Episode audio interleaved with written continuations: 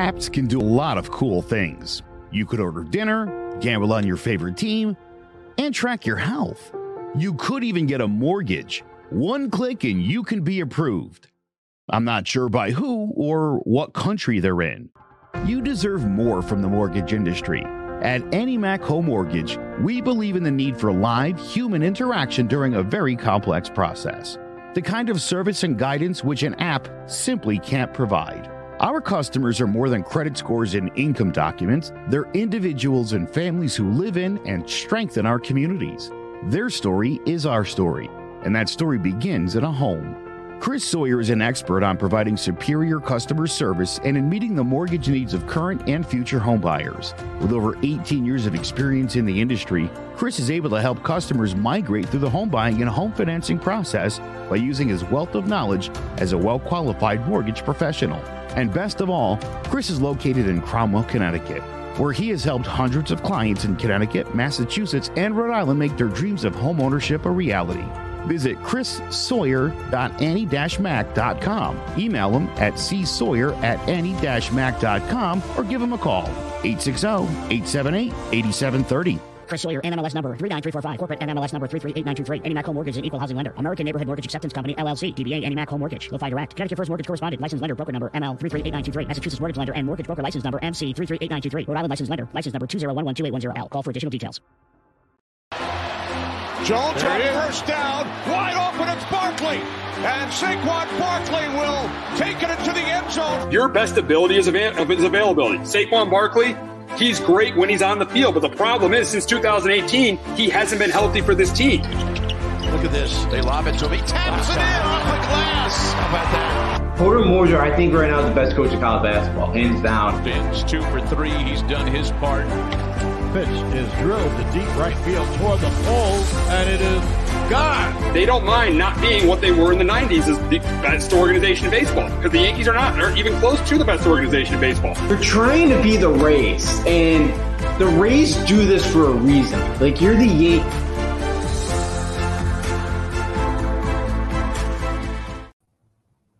Welcome to Sports Talk with RJ. I am Steve Risser along here with Justin D'Onofrio, and we got the matchup we all wanted in the Final Four. We got Duke and North Carolina in Coach K's last year. I mean, this is going to be really exciting. This is a matchup where you know a couple months ago we never thought this was even going to be possible to have these to have this matchup, but Duke uh, ran through the West region. I mean, they they they they uh, they had tough games with Texas Tech and uh, Michigan State, but they were able to beat Arkansas convincingly. And North Carolina, and I knew when they got when they got into that region with Baylor, I knew when they I knew when they got was that the, South region, right? In North Carolina, it's the uh, the East region, East region, yeah, East region. When they got that East region with Baylor, I knew, I knew they had a shot to beat Baylor. And once they got to the Sweet 16, you knew they had a shot to make a run to the Final Four. They definitely benefited from St. Peter's pulling that upset, and then then and then they and then they beat UCLA in the Sweet 16. But then they ended up beat, beating St. Peter's.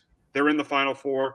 The big question, Justin, is is is Saturday night going to be the biggest college basketball game of our lifetimes? And it might be the biggest college basketball game of all time. I think it is because of the storylines. I think because this is Coach K's last game. It's Duke, North Carolina. Duke, North Carolina is the game that even if you're just a casual college basketball fan, you watch. Now the stakes are this high. We've never had Duke and North Carolina play with the stakes this high. So that's why I think this is the biggest college basketball game of our lifetime. But Justin, is it? Yeah, no, I with I'm with you. I think it is as well. Yeah, Duke, North Carolina, first time they're ever playing a tournament. This is the last rodeo here for Coach K. This could be it for him on Saturday night. Um, yeah, you know, as you mentioned, it's one of the biggest rivalries of all sports. You kind of, you know, obviously in college sports, it's North Carolina, Duke. In college basketball, it's it's it's one of the best. It's two fan bases that you know very passionate, that have deep college basketball history, that cannot stand one another, and yeah, Saturday night with these two going at it, it's it's probably going to be the best game college basketball game so far of our lifetime. Um, with yeah, with all the storylines and with it, um, it, it hopefully it's going to be a really really good game. Oh, absolutely. I think I, I think it's going to be a really really close game between between these two teams. But we, before we predict the game, we'll get into some of the keys to the game uh, for both teams. And and well, first we'll talk about if we're surprised if North Carolina got to the Final Four. For me, uh, I am because I saw them uh, two months ago against Duke. They looked the furthest thing from a Final Four team. Yes, they pulled the big upset in Cameron on uh, on uh, on that on that last Saturday of the regular season. But then they lose to Virginia Tech in the semis of the ACC tournament. I know their bracket worked for them getting Baylor. I think that really helped them getting Baylor. But I am still surprised that this North Carolina team did get to the Final Four. Yeah, I am too. Now, I always thought they had the talent to be a Final Four team. They just underachieved all season, especially in ACC that was just so down this year. I thought them and Duke should have been like the two dominant teams that should have just ran away. But yeah, you know, you mentioned they got blown out at Duke at home. I think they lost by 25 to or 30 at Wake Forest. They gave up 100 points to Wake Forest. You know, Miami blew them out by like 28. Like, they, you know, there were some really, really stinkers in there for North Carolina. They never really put it together. And, you know, you just got a guy like Brady Manek and, you know, RJ Davis played well. Caleb Love has played well. They've just caught fire. And that's kind of what you need in the in the tournament. And I do, you know, I think Hubert Davis doing a little bit better of a job. I, you know, again, it, this could be like an Ollie situation where it's like his assistant coaches are running the show because I and I don't really know his assistant coaches well enough to kind of you, you know know what they're all about and all that. But yeah, you know, I think he's doing a little bit of a great job. But you mentioned too with the bracket. Yeah, Baylor's just banged up all season. They almost blew a 25 point lead. You know, UCLA they held on against, and then yeah, they benefited greatly from Purdue and Matt Painter absolutely just choking once again. And you know, they they got away with it. So yeah, their bracket, uh, they're able to kind of get away with it with kind of everything that went their way. And yeah, here they are. And again, in Coach K's final season, I'm not surprised that it was thrown this way and that this matchup is happening. Yeah, everything's falling in line for Coach K. Yeah. Gonzaga losing in the West region, Purdue Purdue losing before they played North Carolina. It's it's and, and now Duke playing North Carolina for for the uh, in, in, the, in the national semi, and then in the other semi, you got Kansas and Villanova, and guess who Coach K beat in his first, for his first national title? He beat Kansas 31 years ago. So it's against all Roy. against Roy, yeah, against Roy, yeah. But it's it's all setting up, and I think everything's setting up in Duke's favor. So it, yeah, so yeah, I, I think it's really setting up in Duke's favor. But before we talk about Duke, we'll talk about what North Carolina has to do to win this game. What's what's the biggest thing North Carolina has to do to win the game? And uh, in my opinion their guards have to play really, really well. In the game, uh, I mean, RJ Davis and Caleb Love, they have to play really well because in the game they lost uh, at, in Chapel Hill, they only combined to score 19 points. In the game they won at Cameron, they scored a combined 43 points. And obviously, Caleb Love had that huge game in the Sweet 16 against UCLA. RJ Davis had that humongous game in the second round against against Baylor. So I think the guards are the key. And Brady, and again, and also Brady Manek has to play really well again. Brady Manek has been great against Duke all year. I think he's had two games where he scored over 20 points against Duke. I think Brady Manek has to play really well again. That's what I uh, that's that's what I think North Carolina North Carolina has to do to win the game. Justin, what do you think North Carolina has to do to win this game? Yeah, their guards are you know Davis and Love and Brady Manek. Those three have to continue to kind of be uh, forces offensively for him, be able to put points. For me, I think it's uh, Marty Bacot the big guy down low. I, think if he could get if he could stay on the floor and stay out of foul trouble, and he's gonna be able to defend, you know, Mark Williams because Mark Williams kind of been doing whatever he wants in this in this tournament so far. He's got to go up against a guy like Brady Manek who's gonna be as physical with him. Uh, he's gonna be as strong as him. You know, Bacot. He I know it's against St. Peter's. The guy still had 22 rebounds, which is really impressive. I think he, you know, he, he's just tremendous rebound, tremendous finisher. I think they need Bacot to stay on the floor in this game if they want to change. Because they do, because um, they're gonna have to, you know, because what Duke's kind of been doing is a penetration, feeding it off to Mark Williams. You know, if Bacot stay on the floor, that's gonna be a difficult uh, thing to be able to kind of go back to every time because Bacot is physically strong enough to uh, defend that. And I think you made a great point with Bacot because we know in domes, because this will be played at the Mercedes Benz, we played at the Superdome it's tougher to shoot in domes. That's why post play, especially when you get to the final four, is actually very important. If you can get, if you could have an inside game, and yeah, say Bacot gets out of gets into foul trouble, and and Carolina has a rough night shooting the ball, there's no way they're going to win. It's the other way around too. Say uh, Bacot does a good job containing uh, Mark Williams, and uh, Duke struggles to shoot the ball. And but but even though Duke has problem at Carroll can get to the basket, still, I, I, I think if they can't shoot well and they and Carolina can contain Mark Williams, uh, the, the, North Carolina has a good chance to win. So that was a really good point with Armando Bacot because uh, eh, because interior scoring I feel like is big, especially in the Final Four. Yeah, absolutely. I was a point to bring up later, especially for game number two. Yeah, because usually you see that both teams kind of struggle in this final four. They're just not, yeah, the, the domes are not used to playing in, in front of like I think what Mercedes Benz holds like 75, 80,000. They're not used to type of you know arenas that big. It's just yeah, you, you you know you've seen it a lot in the final four, especially in like the first halves of games. Guys just kind of just struggle to shoot. So yeah, I completely agree. The the, the post play is going to be crucial. Both teams got great big guys They're going to be able to um yeah, they're both they're going to have to be able to stay on the floor, finish down low, get offensive rebounds, try to get some second chance points. Yeah, at, you know that's going to be a huge key in this game.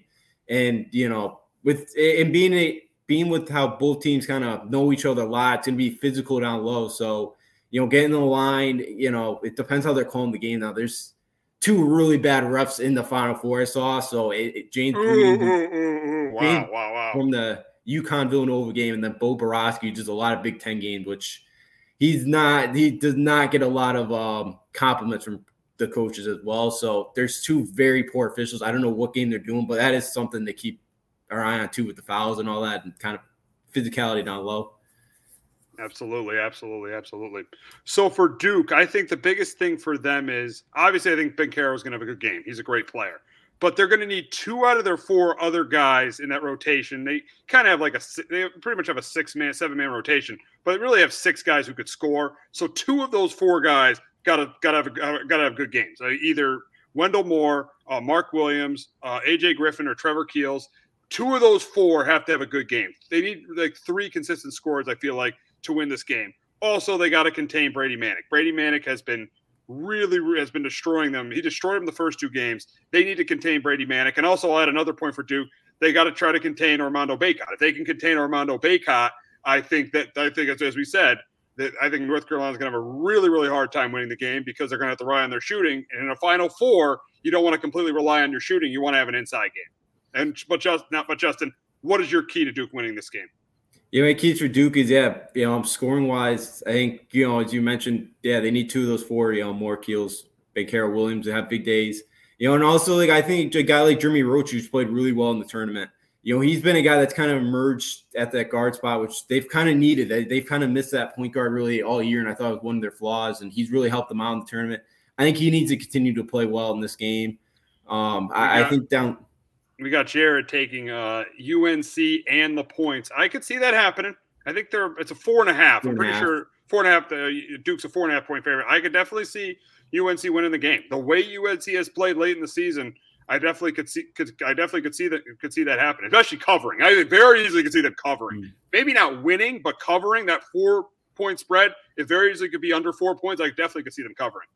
Yeah, I could too. You know, I North Carolina's won 16 in the last 19 now down the stretch here. So they played really good basketball, you know, February, March. I know they kind of that sinker against Virginia Tech, but since then they they played really well. I mean, they destroyed Marquette. They played really well against Baylor for the first, you know, 30, 36 minutes or so. Yeah, you know, I could totally see North Carolina, you know, covering this game, possibly even winning. Again, it's a rivalry game. It's a Final Four. You never know. Again, you know, we mentioned too with the dome shooting wise, Duke could have a bad day, and North Carolina kind of takes advantage of that. Um, but yeah, going back to the points for mine as well. You know, Mark Williams got to stay out of foul trouble because Theo John has really struggled. And another kind of going back to you know post play with Theo John's in there, it is much easier to score on Duke when Theo John's in there to get um, you know, finishing around the rim. Jerry's kind of or, or take UNC to win outright, then hedge the bet. It'll be close enough at some point. Yeah, absolutely. Um, yeah, yeah, yeah. I mean, I think both those bets would be good bets. Yeah, yeah, absolutely. Um, yeah, because that it should be a toss up. Um, and yeah, being a rivalry game, it should be really, really close. But yeah, with Theo John too down low, he struggled for um, interior defensively. I think that's something where if he's on the floor a lot because Mark Williams is in foul trouble, I think that could really hurt Duke in this game. And North Carolina could be able to finish around the rim a lot or get to the line. So I think it's another one. Mark Williams got to stay on the floor. He's got to stay out of foul trouble. And then number three for Duke, I think it just continue to play relaxed. They, yeah, you've really seen that the last, you know, pretty much since they've entered this tournament. They've it's been a different team. They've played a lot. Like it seems like everything's kind of just been lifted off their shoulders. They got to continue to play like that. Again, it's going to be a whole different environment. I think the teams arrived last night, so it's like it, it's you know today, tomorrow, Friday. If all media, it's all talking about this. you kind of just got to stay level headed till then and kind of just just continue to play relaxed. It's it, they they really have the last two weeks, but again, they come out play tight Saturday night. It's going to be very very tough to beat the North Carolina team because again they would love to bring down Duke and kind of be the finisher of, of, of Mike Krzyzewski and his career, but again they're an eight seed. There's not you know there's not really a lot of pressure on them. I, I get you know I guess there is somewhat because you know um to try to knock out Coach K here, but really, you know, Duke's got all kind of the pressure on them right now, and they just got to continue to play relaxed. Yeah, but you talk about how they've been a different team in, in, this tournament, and they haven't had and they haven't had the pressure on them as much pressure uh, on them as they did in the regular season. I'm I'm thinking now that pressure might be coming back, knowing that all the hype this game is getting. Duke, North Carolina, potentially being Coach K's last game. You saw what happened when Duke was under a ton of pressure on that last game at Cameron. Could that happen again?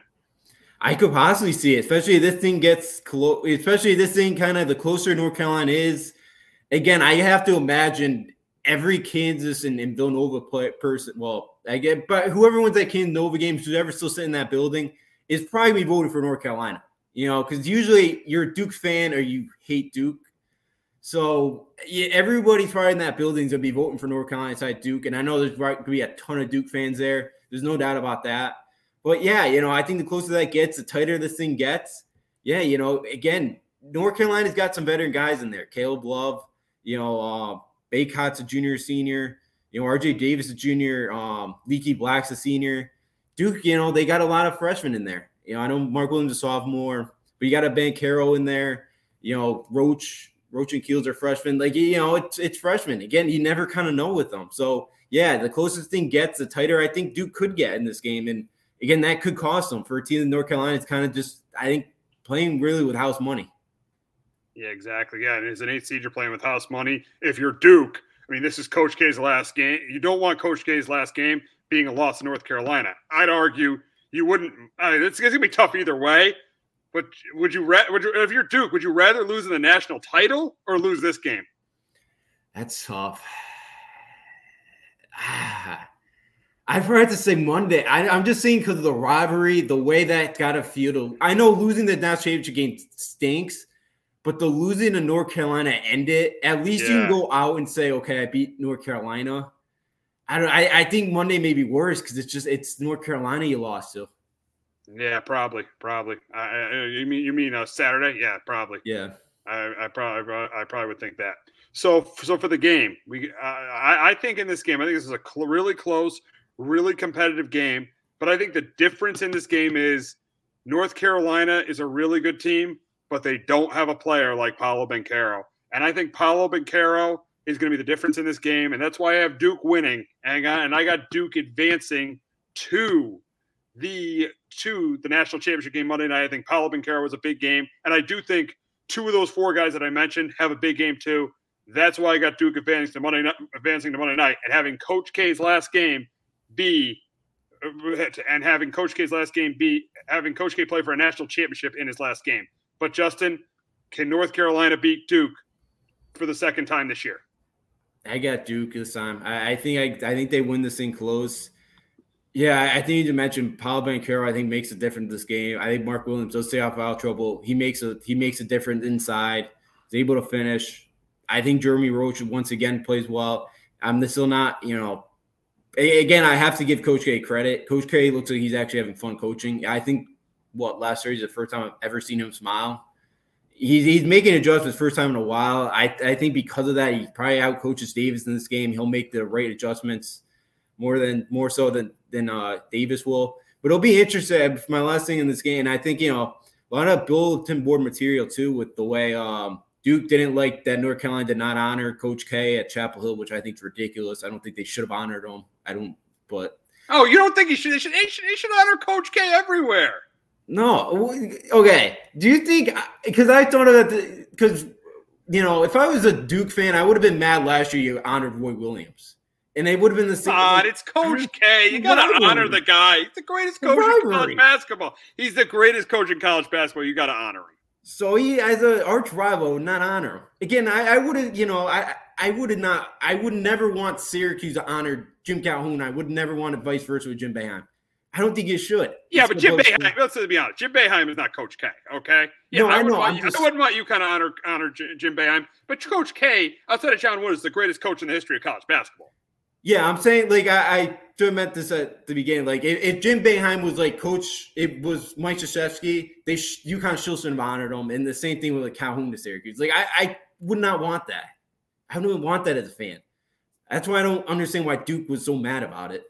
But then also, and Duke kind of retaliated by not shaking North Carolina's hands after the game at Cameron Indoors, the final one. So, so a lot of bulletin board material. And Mike Co- and Coach K said too after that in his speech of um, this loss was unacceptable. And again, I, I think that's was kind of taking a shot at North Carolina. Like it, it, it's a robbery game, you know. It, it's I know North Carolina kind of was down, down here at that point, but it's also motivation for North Carolina. Like okay, you know, he kind of talked that was a bad loss, and I, I think North Carolina's probably had that audio on. Like, you know, probably gonna have that audio on all week. Yeah, yeah, it's, it's gonna it should it should be a great game. It should be a great game to see these two teams in the Final Four. This is definitely something college basketball needs. If college can't, basketball can't get a big rating uh, a Saturday night, and then if Duke wins can't get a big big rating Monday night, the sport is in huge trouble because they should they should get great ratings for both games. Seeing the storylines going into both games. Yeah, absolutely. Now, I didn't see last weekend's numbers, but I know it was up 11, 12% from like 2019. The tournament was up. So the energy was there. And I, I absolutely would be stunned to see if the numbers were not great for college basketball on Saturday night. I, I think with those two, and again, you have four blue bloods. That That's the other, you got, and I know we'll talk about that game, but you, you got two more blue bloods. And so I think it just makes it so much more appealing that you have four really teams that everybody knows and you know that just has great history. I think it's to help the sport. So yeah, I I think the numbers should be fine. It's probably going to be one of the better Final Four numbers, viewing wise, we've had in a while. It has to be. It has to be. If it's if it's not if these if these ratings are not really good, the sport, especially Saturday night, and then if Duke wins Monday, the sport is in big big trouble. But there is another game on Saturday with two great programs too, as Villanova and Kansas go up against each other. And uh, I think I think this the, the big question going into this game is the loss of Justin Moore. How big is the loss of Justin Moore going to be for Villanova? And I think it's going to be big. I think for for two reasons why. The first reason, and probably one of the one of, one of the most important reasons, reasons is it's really going to hurt their depth. Villanova pretty much plays six guys, and now Caleb Daniel is going to have to come up, uh, is going to now have to start. So they're really, eh, there's really going to, they're, they're really only going to be able to play five guys in a game where, in a game where I didn't love this matchup either. Even if, if Justin Moore was playing, I still would pick Kansas. But I, I think that this is going to be a big loss because of their depth. Number two, their three point shooting. I don't think they're going to. I don't think they're going to get enough three point shooting with them with him out. I I know Jay Wright is great, and I would take him over Bill Self any day of the week. But I just think on paper, can't. I mean, I mean, Kansas is just a better team. But Justin, before we get into the game, I'll ask you this: How big of a loss to you is Justin Moore?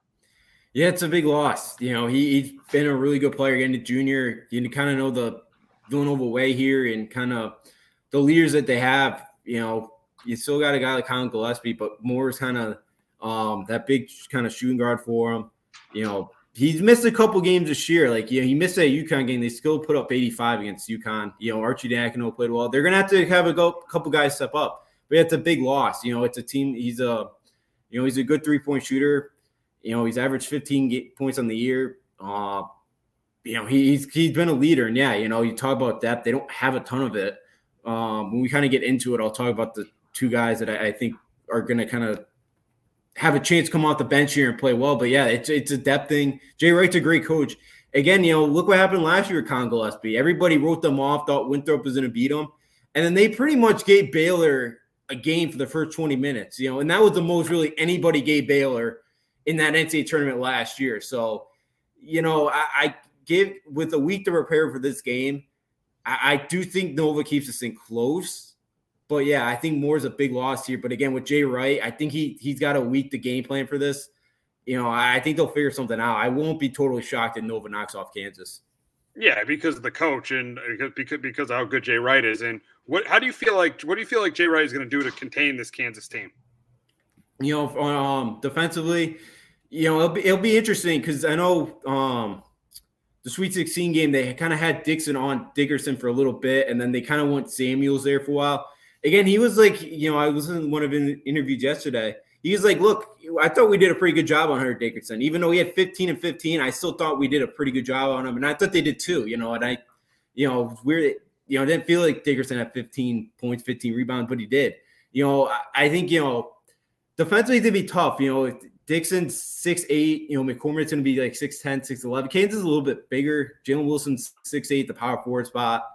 Um, you know, so that you know, so for Samuels, if it starts out with him, but I, yeah, I think they're going to try to make Kansas shoot. And again, as we talk about the last game with these domes, Kansas could you know shoot two for like 17 the first half and through something like that. It's not crazy. I know Villanova may shoot that as well, but again, like if, if there's a lot of missed points, Nova can slow this thing down. Nova can keep this thing, you know, in the low 60s, something like that. I think Nova's got a chance. I think, you know, what he's going to try to do, you know, against um, Kansas defensively, is do what he usually does. Try to take the mismatch. And I think that's going to be Dave McCormack's perimeter defense. Try to make him go one on one with a Gillespie or another guard or Daniels. And, and, you know, try to get that mismatch and get to the lane and finish. And that's what Villanova wants to do. They want to they want to throw they want to get to the paint. They want to throw their elbows around. They're going to either draw a foul. They're going to finish it around the, the, the rim, and I think that's kind of what Nova's going to do. They they attack your weakness, and that's you know that's why they've been so successful over the years. Exactly, exactly. So for the game for me, I know Jay Wright is better than Bill Self, but I just think Bill Self clearly is the better team. I just think, and I think the size is an advantage too, because I don't think Villanova. I mean, I, I don't think Villanova is going to. I think if Villanova struggles to shoot the ball, they're going to be the team in the Final Four that will hurt them the most. If they can't shoot the ball, they're not going to win. If they're not, if they can't shoot the ball, they will definitely won't win because they don't have the ins. They don't have the. They don't have. They don't have the inside game. They're going to need to score more than really score like 50 points against Houston. They're going to score. Yeah. They need to score a lot more points than that if they're going to beat Kansas. And I just think Kansas. You know, they have one of the best players. I mean, Agbaji is one of the best players in the country. I mean, Remy Martin has been really good coming off the bench. David McCormack is, is going to be uh, he's he's done a really good job in the tournament too. I just think Kansas is clearly the better team. That's why I got them advance, advancing to the national championship game to face Duke Monday night. So it'll be Coach K facing his former team. No, no, Coach mm-hmm. K facing his the team he, he, he mm-hmm. faced in his for his first national title in his in his last game in his in his last game. So I got Kansas headed to the national title, but Justin can Nova overcome the loss of Justin Moore and get to their third national title game in six years? If Justin Moore's healthy, I'd pick Nova, but without him, I just I just see it too big an uphill climb. Caleb Daniels, a Tulane transfer, he's from New Orleans. You know, he again he, with some of these store, tournament storylines, I wouldn't be shocked he comes out here and puts up 30 in the final four, being his hometown. You know, it would not surprise me. I gotta imagine he's gonna have a ton of family and friends on hand. So I think he could have a big day for him. You know, and two guys that I think could possibly step up for Nova is a guy like Brandon Antoine that they're going to need. He's a former five star prospect, but the last three years has really struggled. He's like a lengthy kind of shooting guard. Um, can get to the bucket. Like he's a guy that really not played much at all this year, but they're probably gonna have to lean on off the bench. And then um, another guy in Trey Patterson, who's a five star freshman. He hasn't played much at all either, but like he's got kind of these five star guys that you know, kind of know the rule coming in, and that you know, freshman year you may not play a lot. You know, Antoine just it's just been injuries. He's, you know, sounds like he's to be a really talented player if he could ever kind of get healthy. This may be that coming out party for him that kind of gets him going. And I think Collin Gillespie, he's been more passive, and I know in Pride Kansas that's going to be the number one option shut down. But I think he's got to be more aggressive scoring wise. Again, I know he can be passive and he could get nine, 10 assists and kind of make everyone else around him better. And that's what makes him such a good point guard but I think they're going to need him to score in this game. You know, they're going to need him and Daniels, you know, Samuels to score. And, you know, Nova in the last since 2016 in the tournament 20 and 3. You know, they know how to win. You know, they, you know, Jay Wright knows how to win when he gets here. Um, but for the Jayhawks, yeah, um, Ochai Agbaji, really, besides that one half or the second half last week against um Miami, he really hasn't had that great of a tournament. Yeah, but he's getting hot at the right time. Yeah, yeah, he's getting hot at the right time. Yeah, and I think that's what they need, you know, because Remy Martin was really being kind of the the care was really carrying them. Christian Brown's been playing really well. He's been shooting the ball well. David McCormack, when he's in double figures, they're 44 9. You know, Kansas, yeah, I think, you know, inside they're going to want to try to establish that, try to get, you know, because again, shooting wise, it may not, you know, may not fall for them early on in this game. You know, if they can attack them, get Nova in some foul trouble, especially get Dixon or or Samuels, where they don't really have any you know, kind of forward depth outside of you know, the only really guy coming off the bench is Patterson this game. Um, you know, could be Pat. So, um, yeah, I, I think you know Kansas could get them in foul trouble. I think it's going to be a huge key in this game. But yeah, I think Kansas just has a little bit more than than um than Nova. I just you know I I don't know how Villanova can keep this can keep this pace at what they want. I you know I think Jay Wright said yesterday that this is the fastest team they play ball all year, and it'll be a test to try to slow them down. I just I don't know how they're going to be able to do it in this game. So we both have Duke and Kansas in the national title game. So for Monday night, I got Coach K winning the national championship in his final game. Uh, with the with you could you, you probably, with this I got the storybook ending. I got Coach K beating Kansas to win the national title in his final game. So coach for me, Coach K's final win will be winning a national title. Justin, do you have Coach K finishing his career with a national title? Unfortunately, I do. I just I, I can't see Bill Self beating him. I can't see Bill Self being the guy that stands in his way. Um, I think you know because again, I just don't think this is the most Kansas most talented team at Kansas either. You know, and I, I think that's the thing. And kind of things broke their way in his bracket for him. And I, I think with Banchero, that Duke team, again, maybe you just knocked off North Carolina Saturday night and you know, you kind of big spot. Who knows? You know, close game and all that. You know, maybe little flat early, but no, I just again, I Bill Self, I think is a horrible coach. He draws us some. Really I was a horrible. I was a hor- I was a horrible coach. I just think he's not as great. He's, he's, he's, in the Hall of Fame. I just don't think he's as great as people think he is. I mean, I think he's a no. very good coach. He's just not a great coach. He's not a. He's. He, I know he's in the Hall of Fame. He's not a Hall of Fame level coach. He's not. A, he's not a Tom Izzo. He's not a Jay Wright. He's not a Mike Krzyzewski. He's not a Roy Williams or, or Jim Calhoun. He's not one of those coaches. But he also is a very. He's a great. He's a great. He's like he's a he's like he's like Calipari, very similar to Calipari.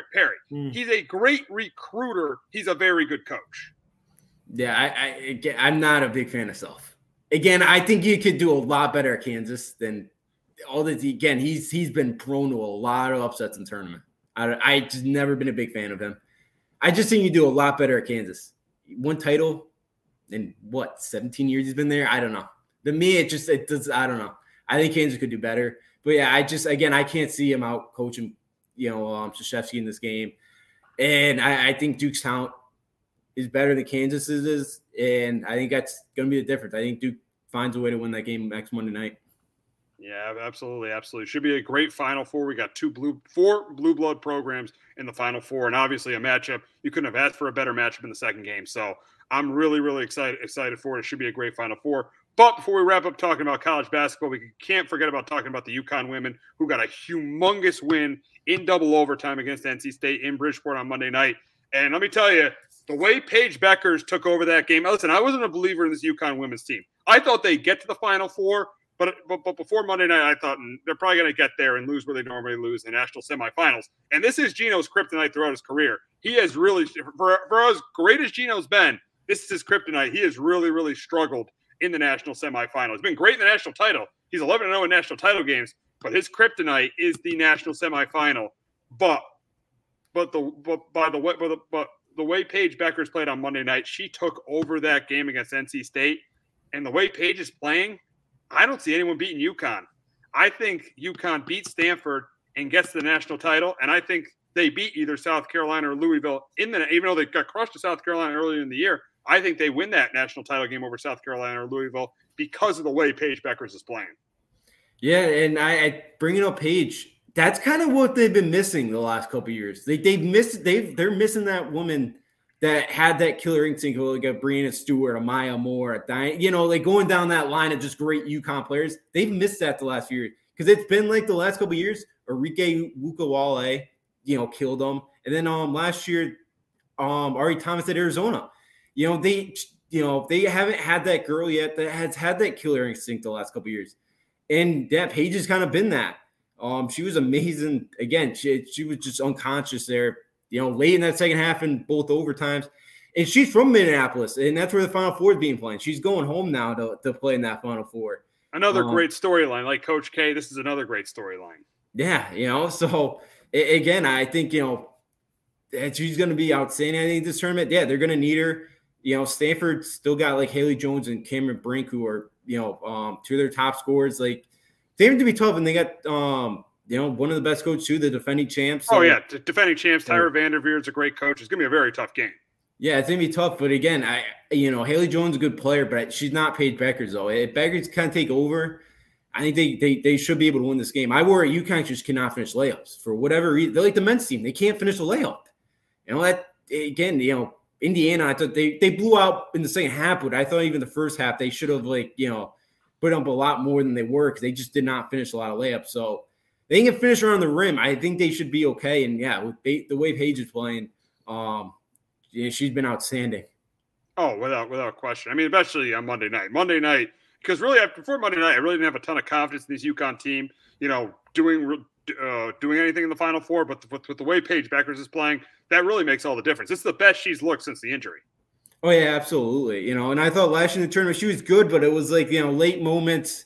Um, you know, there's times you kind of try to get everybody else involved, and I, you know, I think you know for her talent level at that point in game, she's got to be able to take over and take those big shots, and she seems very willing now. And and again, you know, they're knocking down like they were. Yeah, she's got to be able to. And yeah, it was with you because all the injuries kind of this year with you kind of it's been a tough year for them. And yeah, you know, like that UCF game, just it was just ugly. They really struggled in that one. Just you know, could not hit late, you know, free throws either. You know, Indiana, yeah, it was just kind of you know a team that really hasn't gotten it going. Uh, you know, they knocked off a good NC State team again. Like that South Carolina game, I remember watching that game back in November. They just got physically dominated, and it was close game until like the fourth quarter. South Carolina just imposed their will on them, and yeah, you know, and yeah, like an Azzi uh, Fudd too, like that. For you know, she's a freshman as well. She's come on now too, you know, in the tournament. So yeah, you know, I'm starting to really think that this UConn team's got a chance because it, it's crazy. They have not won since 2016, and that's Breanna Stewart's senior year. So it, it's been a while. And you talked about players with a killer instinct too. And, and, it's funny how you say they haven't won since Breanna Stewart. That's pretty much the last time they had a play. Paige Bueckers is the last time they've had a player as dominant as Breanna Stewart. Because Paige Bueckers is now putting herself, she wins this national title, she puts herself into that conversation with Breanna Stewart, with Maya Moore, and with Diana Taurasi, with Rebecca Lobo. She puts herself in that class. Oh yeah, absolutely, she will be. And and you know, coming in, she had a lot of expertise because that's what everyone thought she was going to be. That next great guard of you know that was going to be hanging up there with Maya Moore and Diane Taurasi, Breanna Stewart, you know, and everything else. Yeah, and I, you know, well, I, you know, I think Sue Bird said, you know, her potential is, is limitless and all that. Like, you know, she's gotten a lot of high praise since the minute she's walked on campus. So, yeah, you know, again, she's such a talented player. Yeah, she'll be right there when she's got still two years left to kind of still prove her, um, you know, to still go out and go win two more. Because when she came in, it was like, okay, here we go, four straight national championships for UConn once again. They didn't get yeah. it last year, but you know, again, they're looking like they could win three straight with the classes that coming in, and you know, um, yeah, she she's just she's been unbelievable. Yeah, she's gonna be one of those. You know, when when it's all said and done, she's gonna be one of the best players that UConn's had. Absolutely, without without a doubt, without a doubt. So let's get to wrap it up for college basketball. But we have a change to the overtime rules in the NFL for the postseason. But before we talk about that, we got a promo from Clovercrest Media.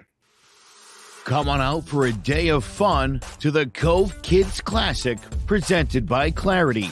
Friday, May 6, 2022 at Lyman Orchards Golf Club to benefit the Cove Center for Grieving Children. Partnership opportunities are available. All proceeds from the Cove Kids Classic support the Cove's free programs. Please consider partnering with us to continue to support grieving children and teens in 2022 and beyond. For more information or questions, call Allison Gamber at 203 634 0500 or email allison at covect.org. The Cove Kids Classic takes place Friday, May 6th at Lyman Orchards Golf Club. Registration begins at 8 a.m. Shotgun start at 9 a.m. on the player course.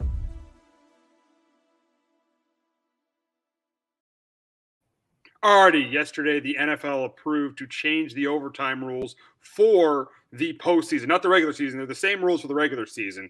The regular season, uh, if a team gets possession and only kicks a field goal, the other team gets possession. But if a team scores a touchdown, the game is over. But now in the postseason, both teams are both teams are guaranteed to get a possession in the postseason. Um, this, I think, the obviously, I think we know why they changed this rule was because of that Chiefs Bills game where the Chiefs got the ball and they scored a touchdown, and the and Josh Allen didn't get a chance. So, I, to, to be honest, and I'm an offensive guy, I, I don't really like this rule because I, I didn't mind the way it was. I think I mean, you played 60 minutes, you had a chance to win the game, and even for the Bills last year, I mean, just stop the Chiefs with 13 seconds to go and you win the game. And that now you complain about the overtime rules. I, I, I don't really like the fact they changed the rules. I would have kept it to uh, just just just the way they had it. I think the way they had it was fine, but they they they want they want you they want to see the quarterbacks with the ball in their hands uh, more. That's what the league wanted, so they changed the rules. But honestly, I feel like they just should just kept the rules the way they were. Yeah, again, as you mentioned, just get a stop. I know it's hard to play defense with all the rules, and it's all like it's offensive driven. It's, it's tough for the defense, but yeah, there's 13 seconds left. Just get a stop, and we're not talking about this. You know, that's all you needed to do. Yeah, I'm not a fan of it either. Again, life ain't fair. You know, again, get a stop. It's I, I it's harder, yes, than it used to be, but still, you know, just just make one stop, get the ball back. I just yeah, I you know again, I know the coin toss is it's, it's the 50 50 thing and all that, but yeah, I, I, I didn't really like it. I was fine with the old one. You know, it's kind of, you, you know, yeah, now the second team gets gets ball, I guess, kind of know what's, you know, what, what they got to do to win, which I guess is kind of the same as, you know, applies besides, it, it, you know, I guess kind of same rule with the regular season one. If the team doesn't score, the offense team doesn't score a touchdown. But yeah, I just didn't like it. Um, I thought you just say sort of change with stuck with the same rule. I, I yeah, I'm not. I was not a big fan of it. I just just make a stop. Again, we're not talking about this. I don't really, you know, yeah, you know, it, it's fun to see offense see like a Josh Allen get another shot down the field, but it's like the way those two teams are scoring. How was the game ever to end? Like you would have had to put the college of like a, you know, like after a certain number, you had to like you know score a touchdown after two point. There, you do like a two point conversion. You know, those two defenses were not really getting many stops in that game. It was gonna be tough, but yeah, I just I don't I don't get it. Um, wasn't a big fan of it that the rule they changed the rule. Yeah, I mean, yeah, as I said, I'm, I'm not either. I mean, even though, even though I, I like scoring during the games, I just think in overtime, you know, 60 minutes is, is enough to win the win or lose the game. If the game goes into overtime, I didn't even mind. I think I think the thing is people complain about the overtime rules. They're much better than they previously were. When it was sudden death, mm. I mean, you you pretty much won, whoever won the coin toss pretty much won the game. So the rules the rules were uh, they're actually the rules were improved, but now we're even changing them even more because teams are complaining, and that, and that's and that's the thing. But I can live. I don't agree with it. I can live with it, but I disagree with it. Yeah, I can live with it, but yeah, I just I'm not. Yeah, still not a big fan of it. Yeah, you know, if you can't win the game in 60 minutes, you know, I yeah, it just you know, do you really you shouldn't really get noticed again, especially it's just such a such a gauntlet too. And you kind of see sometimes like the long you overtime, especially like just hockey games and the playoffs, they go three, four, or five overtimes. It's it the play doesn't get great either. So it's like the more the guys stay on the field in a game like that, it's just yeah, you kind of the product doesn't get you know the product kind of starts to you know kind of loosen up, gets a little bit worse, but yeah, I wasn't a big fan of it either. I'll live with it, but yeah, I just I, I didn't really see that was necessary to change the rule. Oh uh, yeah, it, was. So I think I think I think it wasn't. And the and as you said, the only reason they changed this rule is because the Bills complained because the Bills were upset about the overtime rules. They were upset that Josh Allen didn't get a chance. And the solution there is when there's 13 seconds left to go, stop the other team, and you don't have to worry about it. Yeah, it just again, yeah, just make once 13 seconds, just just hold them. Yeah, I just yeah again, we are, we're not talking about it. I know that there was talk after the Patriots beat the Chiefs a couple years ago in this rule. They never changed it, but yeah, now they wait to do it. I, I know it favors the team that scores first and all that, but just uh, I just yeah, don't I don't like it. But yeah, we just we just got to live with it for now, and yeah, I kind of think it makes overtime rule. Yeah, makes a overtime rule take another step back after it took a couple steps forward. Exactly. Exactly, exactly. So we'll see what happens there. It's not the same in the regular season, but it will be the same in in the in the in the, it, will be, it will be the same in the regular season, not the same in the postseason. That's another thing. If you're going to change it for one, just have it for have it for both. Have it for the regular season and the postseason. Yeah, I I didn't get that either. I, I thought at first I thought it was going to be for both, and then yeah, I started reading more. I was like, just play. Yeah, I don't. I didn't understand that.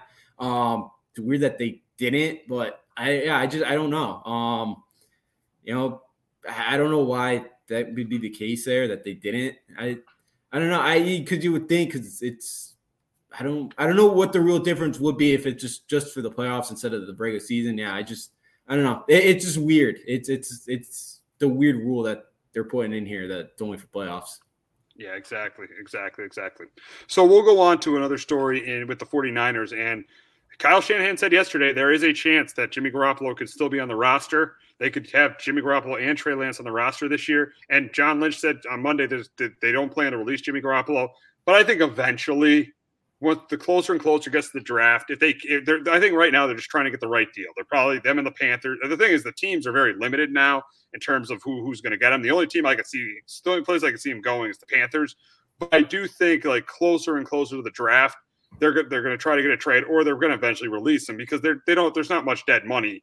He's at one year left, and they're not going to. Oh, they're not going to. There's not much of a cap hit if they get rid of him. There really there really isn't much dead money on that. It's a 25 million dollar cap hit, so they'll save. They save like I think like 25 million if they just if they just release if if they end up uh, releasing him. So. Uh, I, I, personally, I think eventually he's going to get either traded to the Panthers or released. That's what I think is going to happen to Jimmy Garoppolo. Yeah, um, I think so. Yeah, I think too. I could maybe. I know it's maybe a long shot, but maybe I see him holding on to him first couple weeks of the season. Maybe a, a quarterback gets hurt and somebody with one year left kind of makes a deal for him because I I saw too. They want they're looking for first second round picks for him. So maybe there's an injury early on the season. They can maybe try to trade for him. But yeah, like right now, Carolina. Like I know the Steelers are going to try to draft a quarterback, but if they miss out on the guy they want, well, they just trying Trubisky though. Like I don't know. Like I don't think Garoppolo is probably on their future plans of the guy that they want to be their franchise quarterback. But yeah, there's not really besides the Panthers right now. sounds like you know, like Seattle sounds like they're good with Lock. It sounds you know, Houston's okay with Davis Mills. Atlanta wants Marcus Mariota. So yeah, for the most part, the QB carousel is kind of closed. So yeah, to me, tough to see where the Niners get to. You know, try to do with them here, but um. Yeah, you know, it's a bad kind of because the Niners really have to give Lance a shot because he gave up four first round draft picks, and you kind of, you know, you kind of want to let Lance kind of be the guy and not have a Jimmy G there in the locker room where, or in the, the quarterback room where he could still maybe possibly win that job. But yeah, I think he, yeah, they got to get rid of him at some point. And you made a good point about uh, about Trey Lance. Yeah, you don't want to give up three first round picks and still have Jimmy Garoppolo there in year two. I think we all knew when the when the when the 49ers traded up to get Trey Lance that he was going to be he was definitely going to be the starter by 2022 and Jimmy Garoppolo was going to be there. So that's why I think it's, it's uh, sooner or later they're going to trade or release him. Yeah, I think they will too. I think they yeah, they got to. You know, cuz they just signed I know that um um uh Sudfeld too as another quarterback. So now they got three in the roster. So yeah, they you know Sudfeld's probably gonna be their backup whenever they get rid of Jimmy G. Yeah, you know it's just good for Lance to kind of just know that he's kind of the guy. Um, you know that Jimmy G's gonna be the guy. I mean, um, Trey Lance is gonna be the guy, and he kind of knows that in that locker room. Yeah, yeah, yeah, exactly, exactly. Yeah, you don't want to keep a guy there. I think last year they just thought Trey Lance wasn't ready. That's why they brought Jimmy G in, and Jimmy G getting the best chance to win. I think a year in the system, it's going to get closer. And when you trade three first round picks for a guy, you got to play that guy. So I think there's a good chance that Garoppolo, they say they're not going to do it, but he's going to get traded or released. But there was a story with the Patriots yesterday, and Bob Kraft spoke at the owners' meetings and said it bothers him that the Patriots have not won a playoff game in three years. And he expects it to happen this year, and he expects them to have another good draft. They had a good draft last year, but he, he said about the other, he thought he had, a, they had a great draft last year. Took a shot at Belichick, saying it was better than the last four years. So his expectations are that this team needs to win a playoff game. The problem is, is he watching what's going on around the AFC and watching all the moves that have gone around the AFC? Has he seen the Browns go out and trade for Deshaun Watson and Amari Cooper? Has he seen the Raiders go out and trade for uh, Davante Adams? has he seen the Chargers go out and sign his guy, J.C. Jackson, and trade for Khalil Mack? All, and, and has he seen the Colts trade trade for Matt Ryan? All these changes are going on around the AFC, and the Patriots have done nothing. And now the owner's expecting, oh, we got to win a playoff game. Right now, I have them as the 12th best team in the AFC. I don't think they're going to make the playoffs. I think there could be trouble in the offseason with the Patriots seeing the way things are going. Yeah, you know, Kraft again, he was he's been a lifelong fan. Like, you know, he's a fan really. He he's still a true fan of this organization and he's always kind of put that fan perspective into it. I know nobody feels sorry for us that we've only that we haven't won in three years in the playoffs, but yeah, you know, I think it's a wake up call to Bill and kind of like, hey, we need to, you know, we need to start doing some things differently here. Especially last year, they spent 160 million dollars on free agency. They didn't win any, and they got smacked around by Buffalo. Like he, he's, you know, he spent a lot of money in this team last year, got them in the playoffs, but didn't get them much. It got them embarrassed in the playoffs, and yeah, I don't blame them. Again, yeah, with the offense and you know all this, and kind of not having Brady to back them up anymore, and kind of you know racing all those holes. Yeah, you know, I, I think there is some worry in Bob Kraft. There, you know, Bob Kraft now that hey, this is kind of you know we didn't do much of free agency last year. Again, you know, Buffalo had, you know, Buffalo what Buffalo did to us last year, you know, in two of the three games was, you know, destroyed us. So yeah, I think um, you know, I, I think he is putting some pressure here on Bill Belichick to kind of start making some moves here and to start being competitive because yeah, in the AFC right now, yeah, I you know, somewhere a lot in that 10, 11, 12 spot. I have them right now in the AFC, like, you know, somewhere around there.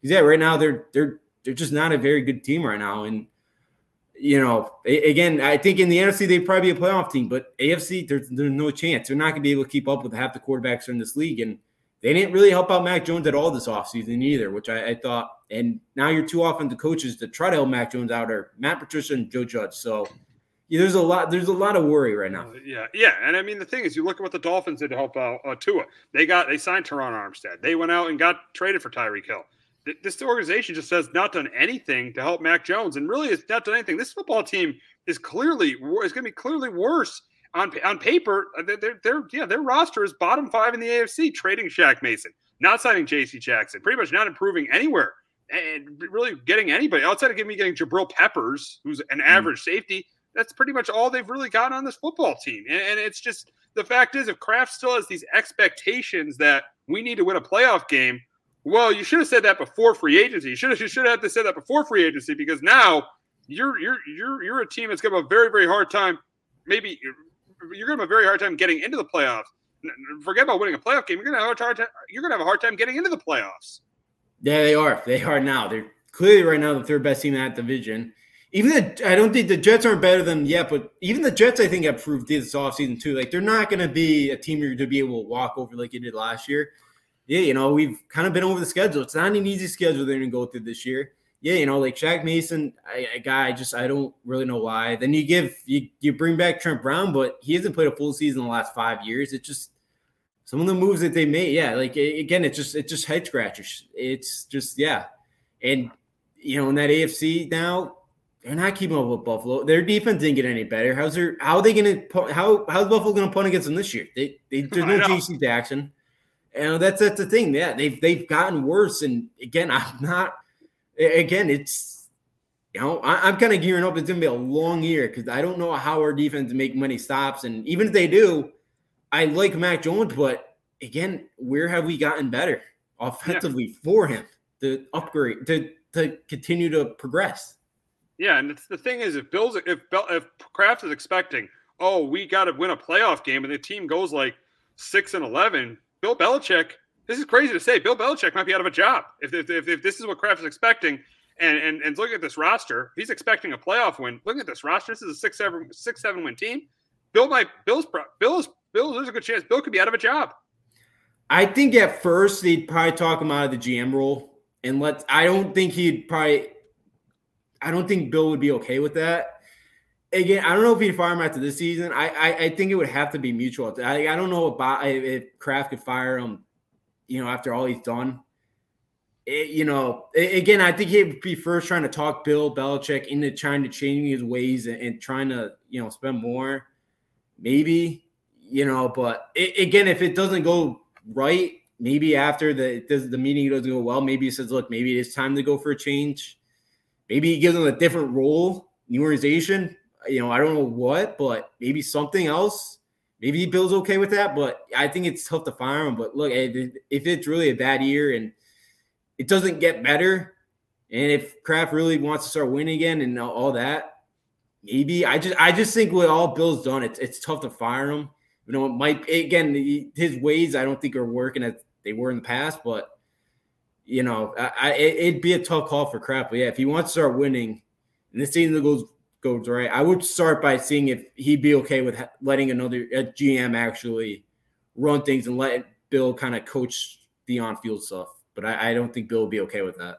Yeah, yeah, it'll probably be not okay, and they'll probably get rid of him if that's if if if, if, if that gets offered to him at the, at the end of the year if the if the season doesn't go well. But looking at this schedule and looking at this roster, there's more of a chance that things aren't there, There's more of a chance this team will finish seven and ten, or there's more of a chance the team will finish seven and ten. Than they would finish than they're going to finish eleven and six. Looking at the schedule, looking at the roster, this is this is not. I mean, I, I, I don't mind Mac Jones, but this is just not a team Mac Jones, he's not doesn't have the talent of Joe Burrow or Justin Herbert. He's not a guy that can carry a team. He needs help and he clearly just doesn't have the help right now.